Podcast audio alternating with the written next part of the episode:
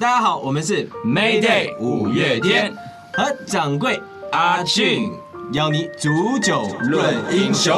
最后又是孤单到天明。据说以前滚石的那个停车场底下还有一个流浪狗小白，就是所有的一些歌手好像都和他处的挺好的。没错，对这个 小白挺感人的啦。这个呃不错，我我我这个故事我比较不会讲，讲起来就特别感人。对，那个时候就狗狗如果是在停车场你们去那个趴车停位子的话，它也是会认得你们吗？有他会帮我们占车位啊，有陌生人靠近了，他会去赶人。婉明说他的他的医药费还是用滚石公账来报的。小白其实从我们进滚石，这个小白就一直在，而且呢，他一直都是，就是他原先就在那边的，哦，就在那边。对，就一直睡在那个滚石办公室的大门口，嗯，对，大门口。然后他是一只很，你知道应该怎么形容？就是四肢很健壮，然后身体很魁梧，一只小白狗。嗯，就是那种你知道，它一吆喝，所有其他的狐群狗党就会出现，是一个王。可是因为哦，你知道它隔了好久，大概十几年之后，我们再看到它，其实已经你知道老了。嗯那时候看到也很不舍，他已经走了啦。但是你知道那个时候你再回去滚石，嗯，你就会觉得，哎，不管是哪里都是这样，总是会有这个幼年嘛，然后这个青少年、嗯壮年，到后来就是老年了。谢谢小玲姐，补完了三毛段老板老段他没有讲完的故事。呃你也知道，独立门户之后的黄月明也成立了那间的唱片公司友善的狗。二零二一年，滚石已经四十岁了，是一枝花的年纪吗？还是说他早早就已经越过山丘了？嗨，你好，我不知道我的下一个路口是左转还是右转，但我现在就漫无目的的跳上了一辆公车。我猜我至少会在终点站到站之前下车吧。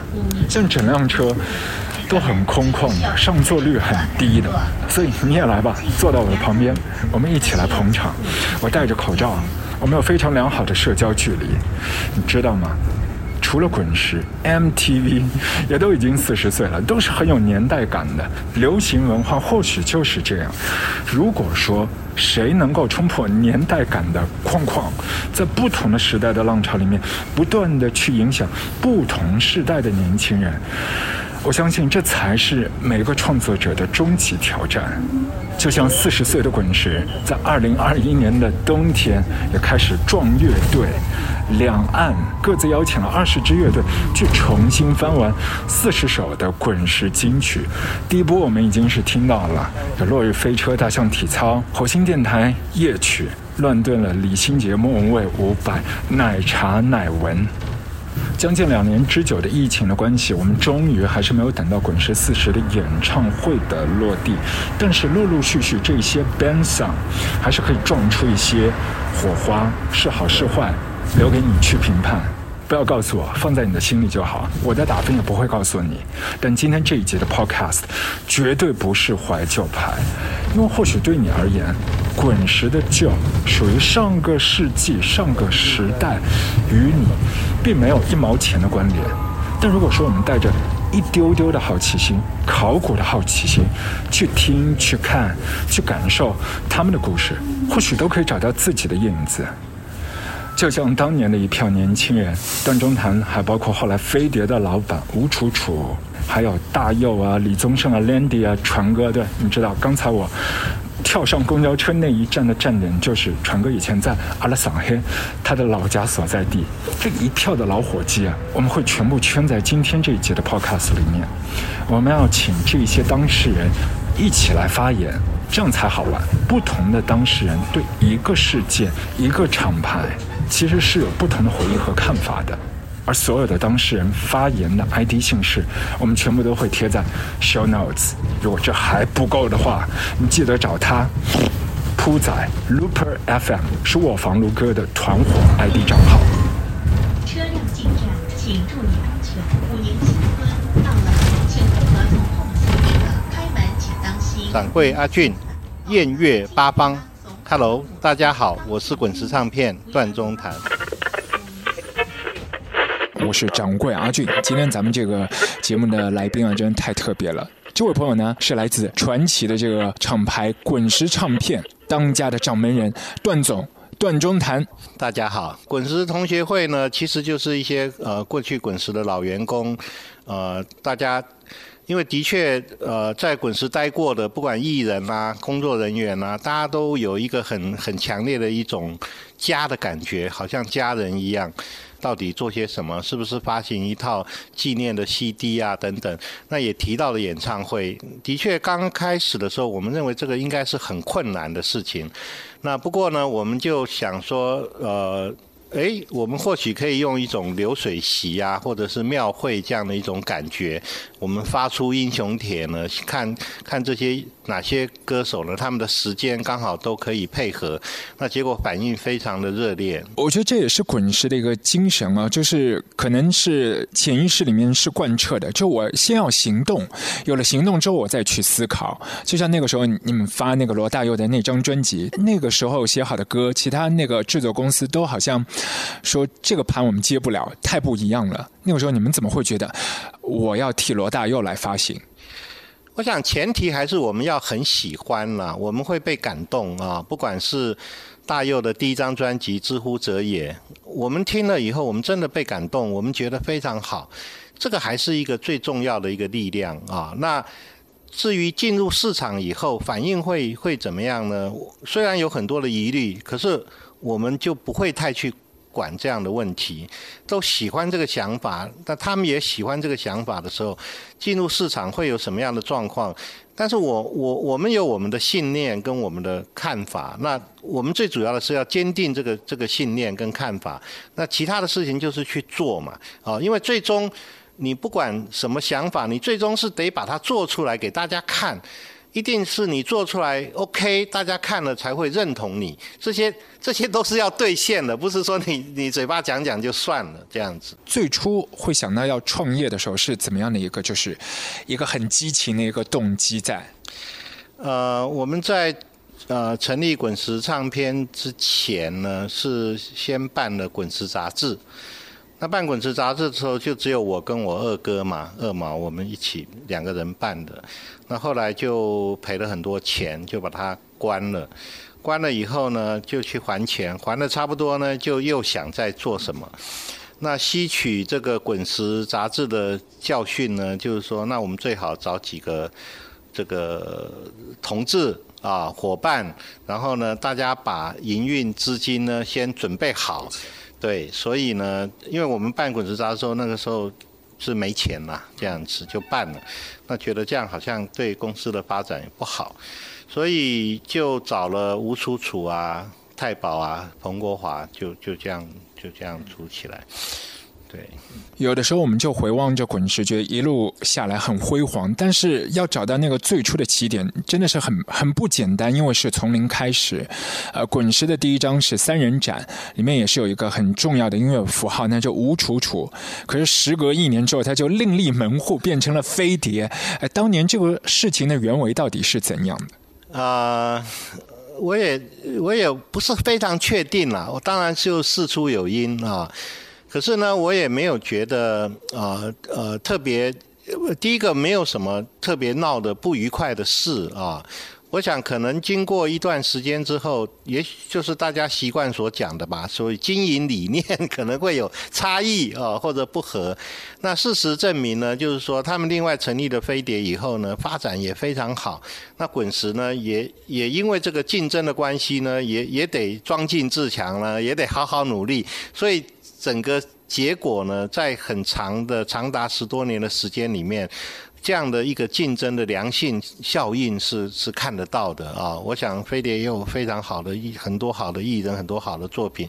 那滚石也有很多好的艺人，很多好的作品，所以。结果还是挺好的。像飞碟那个一开始那张专辑，就是苏芮的作品里面有很多的一些朋友，就是都是来自滚石的。听说那个专辑在正式发行之前，其实滚石已经是在制作这张专辑。呃，它是搭错车的原声带嘛啊。那一开始我们是有在接触了，这呃。严格来说，并没有真正的开始制作或者是确定这个案子啊。那呃呃，开始接触之后，后来后来到了落实的时候，因为有了飞碟呢，所以这个案子后来就落花落飞碟啊，就就由飞碟来发行这样子。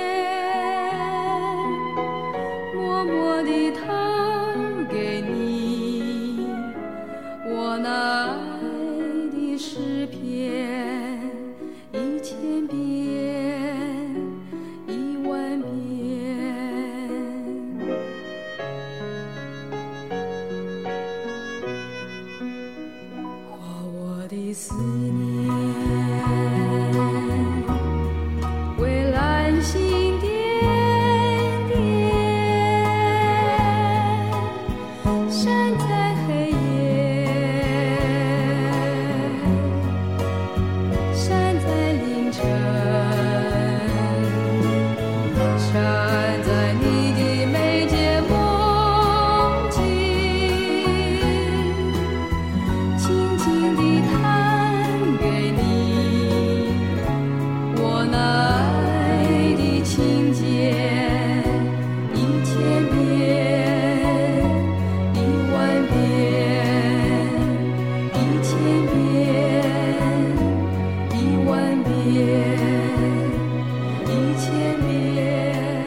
遍。当时的第一章里面，我们是听到那个《我的思念》，也是那个时候很多的一些朋友说，哦，这就是阿潘姐的声音。你们的那个三人展对滚石来说，这个意义非凡，开山之作嘛，和吴楚楚啊、李丽芬啊，那个时候是怎么会把这个案子就要把你们三个人撮合在一起发一张专辑？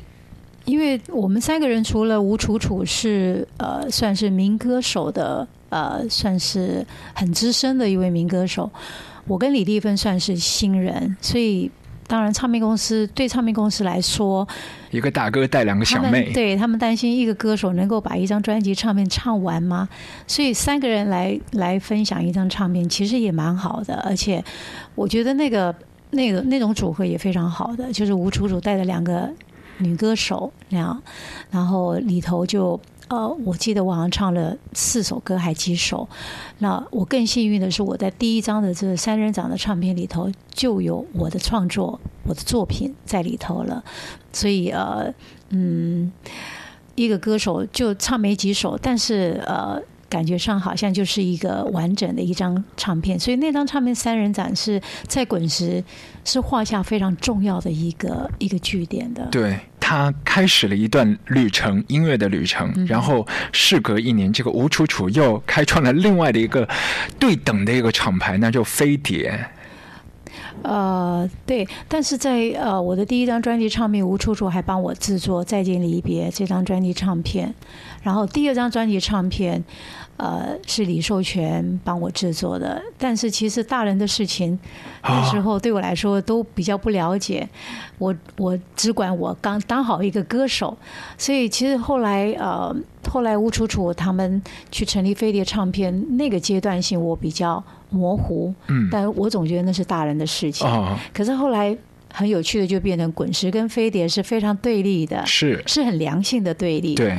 对良性的竞争，所以你也是脚踏两只船，后面也是过档到飞碟。对，之后 就飞碟他们的境遇和滚石很不一样，因为也是遇到这个大的国际的厂牌华纳进驻，然后就是我相信你对于就是国际的大公司有很多的一些话要讲吧，因为就是他们的一些经营的理念啊，包括对于音乐的一些想法和本土的唱片公司是有很大的一个出入的。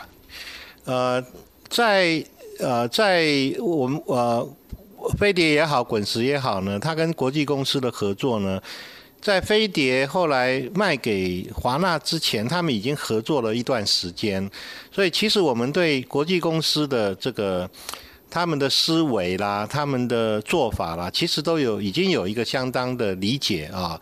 那通常他们在进入一个市场的时候，他们一开始所采用的方式都是跟当地的唱片公司合作啊。那合作一段时间呢，等到市场比较成熟了啊，版权的环境比较完善的时候呢，他们就会自己来经营这个市场。那这个是他们过去都是同样的一种一种方式，所以等到一段时间，呃呃，飞碟所合作的华纳就提出来说，那我们希望收购你的公司。那如果你不愿意的话呢，那我们就自己来成立这个华纳台湾啊。那所以。呃，我们当时合作的是 EMI 嘛，就是百代。那他们其实也跟我们提出同样的想法，所以对对我们来讲，或者飞碟来讲，都变就是变面临一个十字路口了。你到底要做什么样的决定？你是跟他们分手，自己继续往前走呢，还是你干脆就卖给他们啊？就情况其实都是相同的，只是说飞碟跟滚石当时选了两个不同的路，这样子啊。因为现在看这个环境，就是滚石和像一些大公司，比如说环球他们的一些发行也是有蛮多的一些合作。段总会考虑，就是说像飞碟与华纳这样的一个合作的一个模式吗？就如果是把这个盘给卖给大的公司，你说将来会不会卖给国际公司吗？对，照照现在的状况呢，这这样的可能性会越来越小啊。怎么讲呢？第一个，过去这十年，整个唱片业呢，就是就是被被这个科技就冲击的很厉害。那所有的公司都在重新去寻找，到底一个一个新的经营模式啊，是一个什么样的经营模式？那目前根据我的理解呢，目前这个答案并没有出来啊，可能还需要几年的时间。所以在这个情况下，而且滚石已经走了那么久啊，可能可能会有一些，可能会有一些新的合作方。这个我觉得啊、倒是有可能，可是我想应该不会是这些国际公司啊，那可能新的合作方可能是科技公司啦，或者是或者其他的。我们我们完全要看整个新的经营模式应该是一个什么样的样子。特别贡献奖的得主，全场的朋友，掌声欢迎段中谭先生。老兵不死。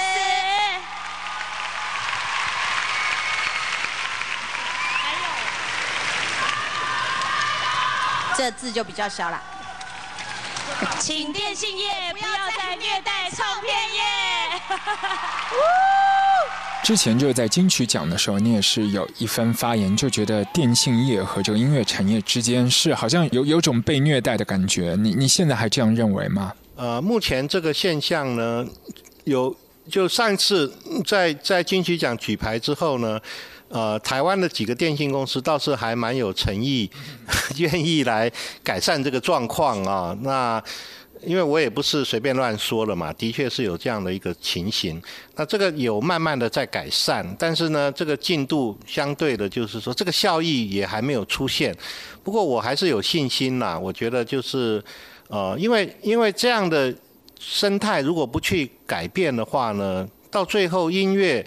没有继续有好的艺人、好的歌曲源源不绝的出来，其实所有包括电信公司都会受，都是受害者啊，包括消费者都是受害者，所以这样的这样的情况是一定得去改善的。那内地的话呢，就就就这个这个方面的进度就比较少，几乎等于是没有进度。出发了，不想问那路在哪，天命那样，什么关卡？当车声隆隆，梦开始阵痛，他卷起了风，重新雕塑每个面孔，夜雾那么浓，海阔也汹涌，有一种预感，路的终点是迷宫出发了要问那路在哪迎风。向前是唯一的方向。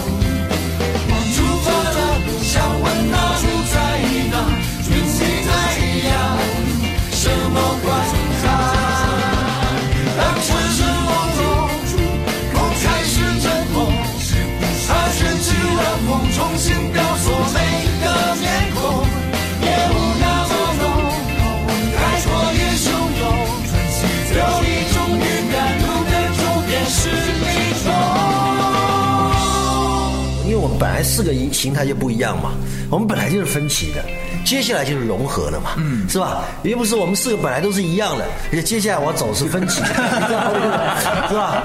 所以我觉得是本身这个是问题是不存在的啊。这个讨教一下魔鬼制作人，就是 带着自己的这个乐团，然后自己也是当中的一份子，然后在这个录音棚当中发生了怎样比较就是魔鬼一点的这个处境和状况吗？我觉得完全没有这个你们所想象所谓的魔鬼的这个事情，因为大家聚在一起啊，最期待的就是彼此给彼此的影响啊。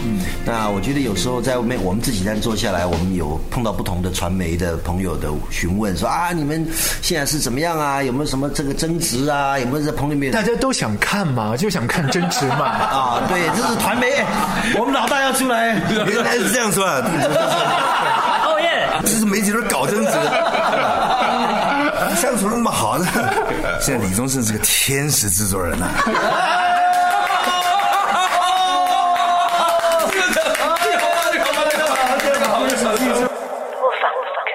纵贯线，当时我们在坊间很多的一些知道，这个最初的发想是你好像是几瓶酒下肚之后就挂了一个电话说，哎，不如组这样一个团。这个这个想法呢，其实也很多年了，但是就呃少了一些天时地利人和的因素，感觉好像那个时间点到了啊，那呃就问了大家的时间呢，好像因为因为这这个案子就是。必须要这四位大哥呢有一个比较长，大概长达一年半的时间必须空下来。那这个刚好就是有这个机会，大家的时间也都允许，就促成了纵贯线这个案子。这四个人的这个搭配组合是你一早就确定下来吗？说我一定要把罗大佑和李宗盛摆在一起。啊，因为呃，他们在对滚石来讲都是意义非凡嘛，而且都有很长期的合作。那我想这个这个想法应该是呃，怎么讲理所当然啊？除此之外呢，其实我们也有考虑到这个这个这个组，因为这个我们的想法是组成一个新的乐队啊，所以呢，我们也有大概去梳理了一下，就是说大大概一些他们的共同共同的特点呢，也要也要很一致啊，包括都是创作艺人，那都有很多发行过十张以上的专辑啦，然后有很多的。歌曲包括他们创作的歌曲，他们自己演唱的歌曲。那他们既是幕后的制作人、创作人，又是台前的歌手啊。那他们也有他们自己的乐队啊。这这些因素呢，我们我们呃看起来就是这四个人啊结合在一起呢，是一个。最佳组合，但这几位朋友，尤其是大哥李宗盛和这个罗大佑，他们有的时候这个音乐的一些理念都很执拗的，不是说你要把它拧就拧得过来的。两个人的这个风格也是有差异。你你那个时候会有担心吗？说哎呀，他们在一起，然后到时候闹闹僵，然后走不下去怎么办？会不会半途就罢演了？对我们我们有这个担心啊，而且。呃，它发生的机会也是很高的啊。那可是呢，我们总觉得你也不能担心这担心那，因为大家都想做呢，就往下做吧啊。真的发生的事情 以后再说嘛啊。我我想。我想就是这个一股气往前冲的这样的感觉呢，得到他们的共识之后呢，我们当然虽然还是有这个担心呢，就就不管他了，这样子。滚石唱片当中，像最忠心耿耿的，应该就是周华健了。好像因为以前是听过有一些传说，就有一些大的公司出非常非常高的一个价码，然后就到你们的滚石的这个楼下说，你只要来签了这个合约，OK，我们就把你人都可以带走，但人家就死都不从。对，呃，对，呃，确实是这样。对，华健也也，我想也是一个特例吧。啊，那的确，我们跟艺人的合作关系来来去去的这些情况都有。严格来讲呢，我倒没有觉得说啊，那怎么样一定是对，怎么样一定是错。我想有很多客观环境的，呃，个个别的一些考量啊，我觉得都都还好。那只是华健呢，我我觉得可能是，啊。他的他的个性吧，啊，就是说，他想的比较多的都是说，呃呃，在维系一个我们现在的合作关系下，大家怎么彼此来努力啊？就在一个合合作关系上呢，他比较念旧，然后呢，他看的是怎么往下去发展啊？那这样的一种，呃，他是他是人马座嘛，啊，就是。无可救药的乐观主义者啊，这个，所以他对未来极为乐观。那呃，其实一步一步在很多段落里面呢，的确，的确，我想我们彼此的合作也有一些呃不错的成绩。呃，之前我们也是问过了其中的几位，呃，像罗大佑啊、李宗盛啊，他们说是可能是因为档期的关系。我觉我觉得其中最特别的一位是传哥赵传，但说到滚石的时候，他自己那个。他是想了好久，就觉得自己说的每一句都是要过一下心，然后就是，但是又又特别纠结的那感觉，就是又既爱又恨。对于这个老的公司，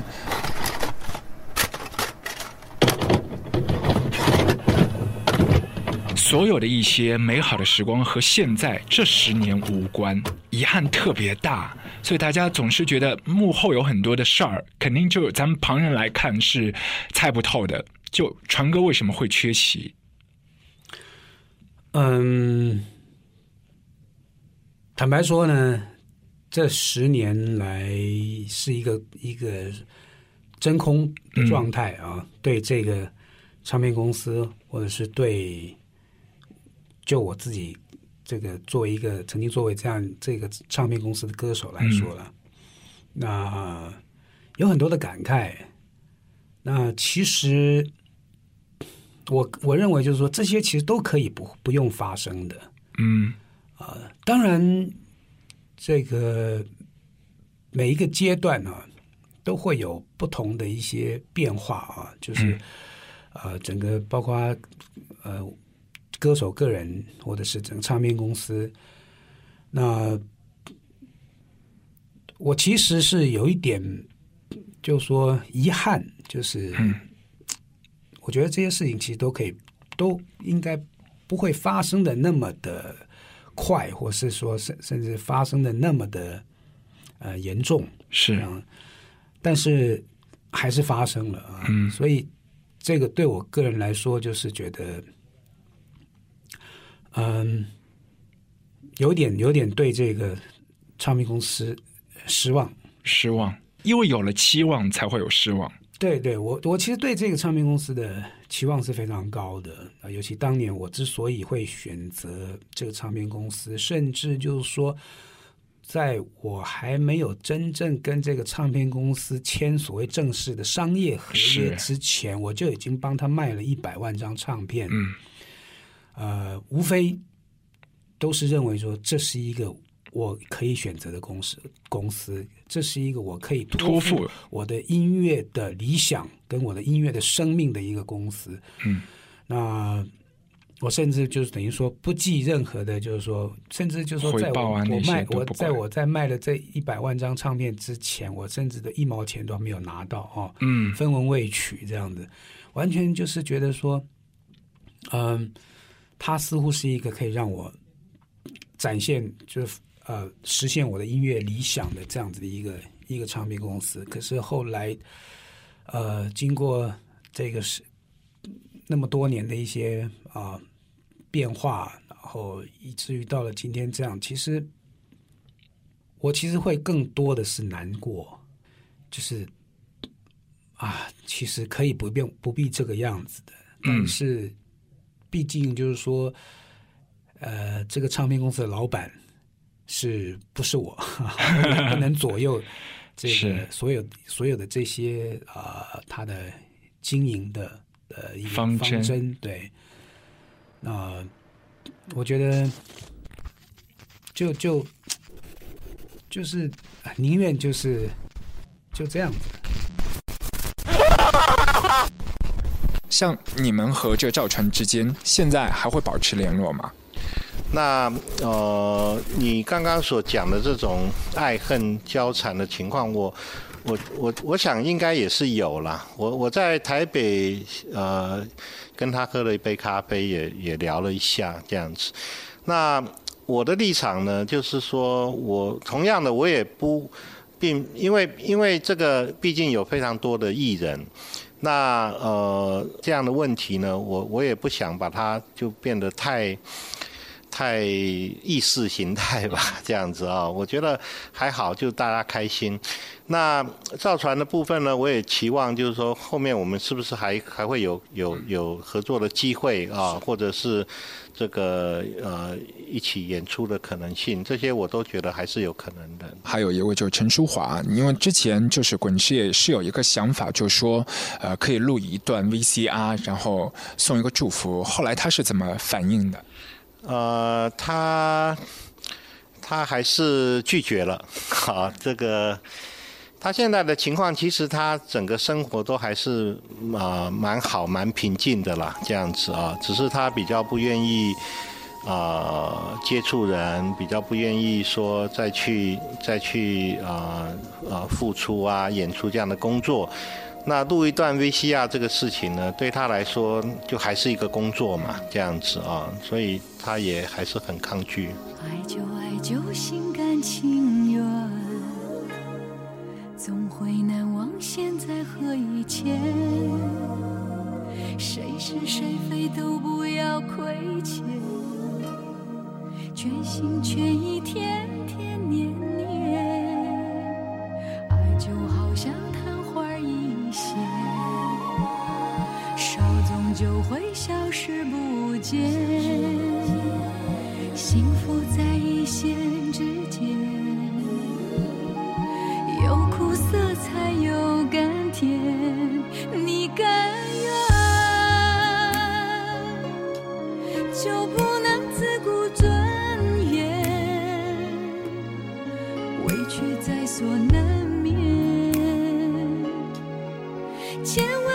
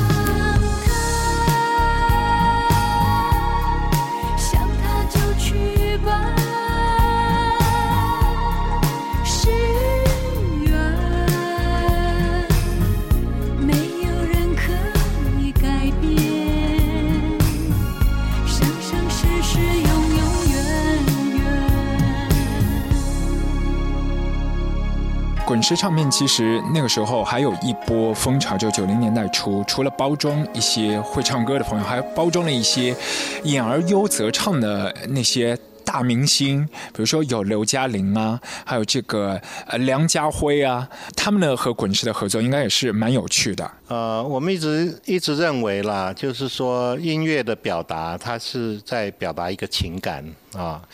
那表达情感呢，天生的歌手，他他的声音可以讲千言万语啊。那对于一个演员来讲呢，他对于情感的表达也也也可能会有他独到之处，这样子。那我们认为，啊、对待演员，他如果喜欢唱歌，那他去思考怎么样去演这个声音呢？我觉得也是一种一种啊、可以去追求的的一种表现啊。基本上我们大部分都是抱着这样的一个心情去去去去努力啊。那或许有些时候种种因素，不见得在当当时当下就有一个什么样的一个表现，可是心情上是一个这样的想法。九零年代中期的时候，其实这个滚石也是变得很蓬勃，因为那个时候也是有很多的一些分支厂牌，包括之前就是魔岩公司，然后另外就是像还有发掘了一些就是迪士尼的那些原声，然后那个时候也是有一些浓情对唱的部分，还包括一些韩国歌，就这个时候好像是整个一个滚石的音乐的风格和风貌都变得比较多元化。没错，呃，我们刚开始进韩国的时候，其实对那个地方也不是很了解。那开始进去以后呢，接触以后，反而觉得他们的这个唱片产业呢，音他们的音乐制作呢，很大的不同。我们呢是特别注重歌词、注重旋律啊，注重情感。那他们因为呃早年呢啊、把 hip hop 啦、这些这些舞曲的东西呢带到了韩国呢，在这个部分的进展啊、是很高的。那这个这个情况以国语流行歌曲来讲，这个部分的发展就比相对是弱了很多。所以呢，我们呃接触到韩国以后，就觉得说应该把这样的东西。呃，制作资源啊，或者是音乐的资源啊，或者一些观念呢，能够融合到我们国语流行歌曲里面，所以呢，我们就开始有比较密切的一个合作。关于那个魔岩那一块呢，就是之前就是也是好像很不容易让那个张培仁他们就是进军到内地，然后也是挖掘了一些很有才华的音乐人。魔岩的发展呢，它的源头就是说，因为滚石经过了呃十几年的发展以后呢，可能有些呃呃呃积累下来的一些习惯啦、啊、观念啦、啊、做法啦，可能都不一定是是正确的啊。那当时张培仁呢，就希望能够呃另起一个品牌啊，然后呢，能够跟滚石有一个区隔，用一些用一些呃新的观念、新的想法去做。然后成立了以后呢，呃，其中有一个发展的方向就是在内地做摇滚乐的发展啊，那就就做了中国火这样子。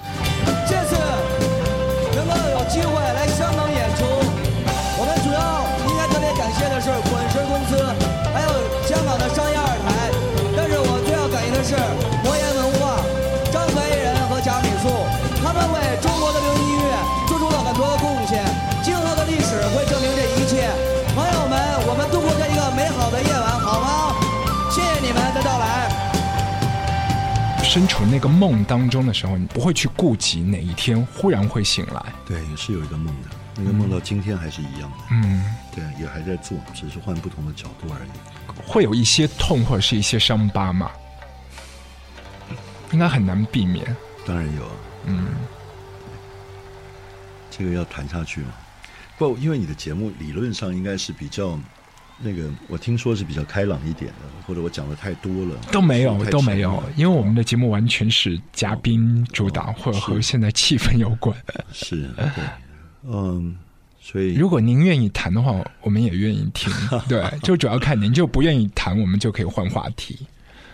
也没有了，就是我我之前有过一次在台湾，我很少上上媒体，嗯，我不太，嗯，觉得自己有很多事情也说不清楚，嗯，有很多想做的事，有的还在过程之中，嗯，然后我觉得我做的这个行业，我们很多知道的人都觉得这是一门遗憾的艺术，嗯，就是你做完一张唱片，你过两天肯定会有一些遗憾；你做完一个演出，你也会有遗憾。你没有遗憾就完了，嗯。你必须得有遗憾，你才能往前走。所以，嗯，三十年过来，累积很多的遗憾。嗯那我上一个节目的时候，在台湾有过一次马世芳，嗯。就他也是聊到呃类似的题目，就是如果那个时候的我们懂我们现在懂的事，那个时候我不懂财务，是。如果我懂财务，啊、如果那个时候我不懂生活形态才是核心，隐隐约约的知道，可是没有把它变成一个产业的一种架构或者方法。嗯，我到今天我都觉得我还没有做好这个事，嗯都还没有真的会做，因为毕竟我们都不是真正做生意出来的人，嗯。有很多东西不太会那样想。是，可是观念是比较成熟了，知道它应该是什么样子。然后，嗯，对，所以在那个时候，嗯，我的母公司的财力也没有办法那么支持，嗯。哦，然后再加上我们自己的那个，其实有很多困难是不知道该怎么继续，嗯对，所以当然很遗憾啊，嗯当然有很多的遗憾。我这个题目很久以来是不能提的，对我不知道怎么去面对呢。中国后来我们做了一段时间之后没有再做呢，其实其实根源的因素还是因为内地的盗版太严重啊。那内地盗版的情况就是就是百分之九十九都是盗版嘛，只有百分之一是是正版。那对于我们在内地的投资也不比在台湾的投资小啊。那这样的投资下去，其实完全没有办法得到回收。那当然就是也没有办法持续持续往下走。因为我们身边也是有一些音乐的朋友，他们说最初魔岩可能是中国火是以一个北方为大本营的一个根基的一个音乐脉络，然后在南部，比如说我们这个上海这里可能会发展一个中国海，但是因为很多的一些这个资金方面，最后都没有成型。呃，上海这边就就没有啊、有当时有跟李泉合作吧，这样子，对，那并并没有像中国火一样有一个比较有一个比较规模的这个产品啊，艺人对，其实我第一张是就是签给魔岩的。那个时候和整个魔岩就是合作，张培仁啊、贾敏树啊，他们是 就因为之前还有魔岩三杰嘛，就是北方的调调，然后一下子出来一个就是很南方的声音。其实我觉得那个时候的魔岩啊，他是准备有两个。我觉得他的那个思路啊，嗯，我当时为什么会跟他们合作？我是觉得他们做音乐的那种思路是超脱于其他唱片公司之上的。他是把音乐作为一种文化，作为一种文呃理想来推广、去推广和销售的。他并不是把它作为一种商品，而是销售理想。因为我们今天去看好莱坞，我们今天去看这些哇大公司这些大大片或者怎么样，是你的一个梦。我觉得你对音乐、对电影、对所有的东西，你如果把它呃放在一个嗯这样高的一个高度的话，可能是真正做推广的高手。所以当时魔眼，我觉得它是这样的一家公司。他当时是准备在呃内地要进行两条线的这个推广，一条就是叫中国火，一条就叫中国海。所以当时他想做两个中心，一个是以北京为中心的中国火系列，一个是以上海为中心的中国海系列。所以当时我们在签约的过程当中，其实除了我，还有安栋，还有他，其实张罗了很多当时一些上海最顶尖的一些音乐的人才，其实也是准备大干一场的。只是后来，呃呃，滚石本身的政策发生了倾斜，是，所以这件事情也很可惜的被搁置了。否则的话，可能上海的文化又进一步的被，所以有很多的一些事情啊，过去了就过去了，我们还是应该继续的为本土的一些文化的发展努力吧。很多一些滚石的那个细枝末节，包括还有我们以前听闻的，就像华健哥，他一开始从一个制作助理，然后单刚去发唱片。其实我觉得唱片公司自己自身也是有很多的一些魄力。有哪一个歌手的案例是给段总觉得哇最意外的、最没有想到的？我们我们有发一张专辑，是那个金门王与李炳辉。对啊，那这个专辑是。呃，陈明章老师制作的啊，那呃，这这个他们这个组合，我觉得是特别令人感动啊啊，那音乐也做得非常好。那一开始的时候呢，呃，我们只我们只接到这样的案子呢，只是喜欢喜欢这个背后的故事，跟他们一起在做音乐上所抒发的情感啊，那当然。主要还是陈明章老师的作品啦，这样子。那结果结果发片以后的反应很好，这个是算是一个很很很大的意外，这样子。陈明章当年好像跟那个大哥李宗盛也是有一些那个音乐上面的交流。他们都住在北投，等于从小好像就是同学啊，还是认识的。像现在整个一个市场的环境，就是像以前的那种高的标准配备这样的资金的这个投资来做一张唱片，真的是很艰难。就现在，你对于滚石的未来会有怎么样的一些新的打算？我想，我们做这个公司或者做这个行业的动力啊，还是还是来自于我们喜欢音乐。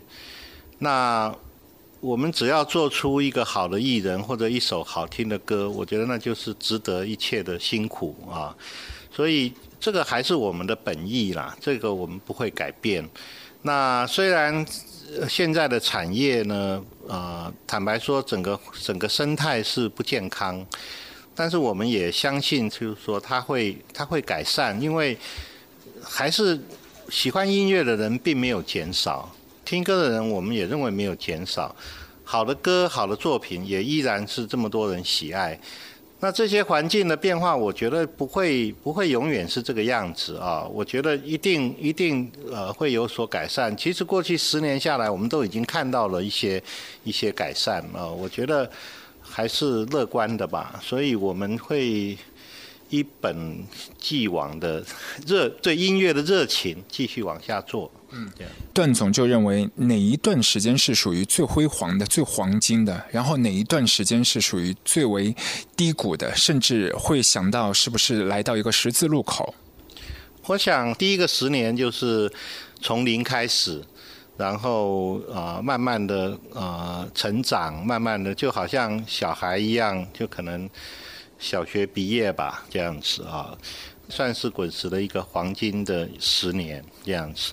过去十年是挺辛苦的。一方面产业的变化，一方面我们本身在在呃整理呃修补我们之前的一些决策的错误啊，包括财务的问题啊等等债务的问题啊。我我想最终还是回归到艺人跟创作啊，那呃，我们现在也还是希望一步一脚印啊。我想呃，我们热情没有消失，呃，我们对产业的未来也是乐观的。那我们需要的就是一步一步做啊，就就就把我们自己当成回归到原点吧，回归到第一个十年一样的，我们从零开始一一步一步的做啊。那从一个艺人一个艺人，一首歌一首歌的把它做好，这样子。其实也是问了很多就是爱滚石的歌迷，包括在滚石待过的一些歌手，大家都一直认为，就是滚石做的其实不只是音乐而已的，就是它会有一种附加的精神。那段总自己来看，滚石这个精神，如果我要去有一个比较模糊或者是比较清晰的一个界定的话，您认为是哪些东西是最核心的部分？我我我还是想讲，就是呃一句话，就是滚石。是一种生活的态度啊，那我觉得这个应该应该可以总刮我们每天我们在做的事，我们在做的决定的一些想法，这样子。轻轻地爱你，我的宝贝，我的宝贝，轻轻地想你。轻轻地想你，我的眼泪，我的眼泪，谁能给我个温暖的阳光？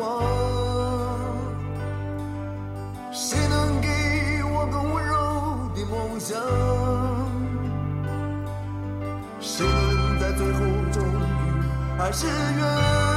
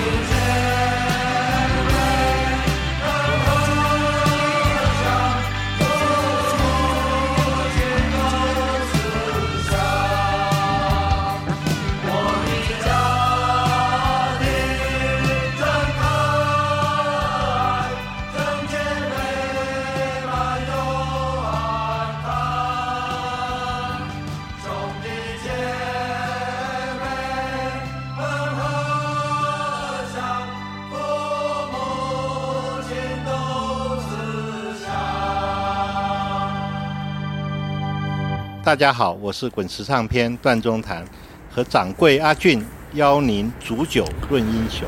刚才我是漫无目的的上车，但这会儿我已经是下车了。我来到了一个所谓的目的地啊，这个地方叫做陈家宅路，绝对不是什么网红的打卡地啊，而且和所有的一些所谓的美食应该都是绝缘吧。如果说你硬要来，如果是在上世纪的九零年代，我会猜你家里要么是在装修，要么你是什么灯泡坏啦，要更新一些新的灯具啊，那你可能会到往前一百米的柳营路灯具市场。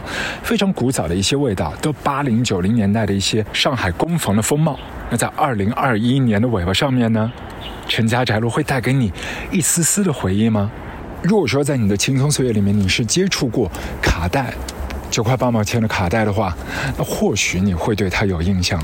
当年上面雕刻的上海声像，这几乎包办了九零年代滚石唱片在内地的所有引进版的大小事宜。而陈家宅路就是他们的办公旧址，不是现在地址，现在地址应该是在万体馆那边吗？我不是太确定，但曾经他们的办公地就在这里，就在陈家宅路，也是和滚石唱片很有渊源的一个，仿佛就像太空桥的一个小小的一个枢纽站点了。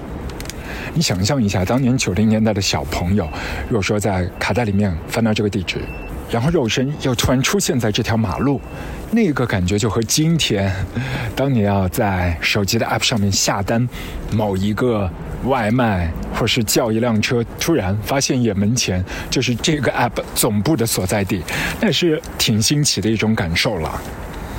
所有的旧时代、旧的人物都会一波一波的退潮，我们还是要不停的像林强当年写的那首歌一样向前走。但如果某一刻你想回首往后看，提醒在我们的卧房撸歌的 show notes，所有的滚石同学会的 ID 账号，他们都落脚在我们的宿舍，或者是教研组长的办公室里头啊，你都可以找到他们的身影的。不止现在，未来应该还会继续。如果你好奇的不只是滚石唱片，还包括那一间宝丽金，他们曾经的高层所隐匿的那一个场所，我们的 GPS 也是可以帮你导航到他们的身旁。最后的最后，我们还是要请回三毛段总啊，为大家来推荐一盒卡带，上海声像当年应该引进过的一盒卡带。不知道你的床底、你的压箱底里面有没有积满灰尘，然后两孔齿轮都已经是转不动的他呢？我们听听看是谁，一起抖一抖灰尘，揭开他的面纱。让阿俊播放复古卡带，复刻九块八。让阿俊播放复古卡带，复刻九块八。我是滚石唱片段中谈，请大家听周华健《朋友》。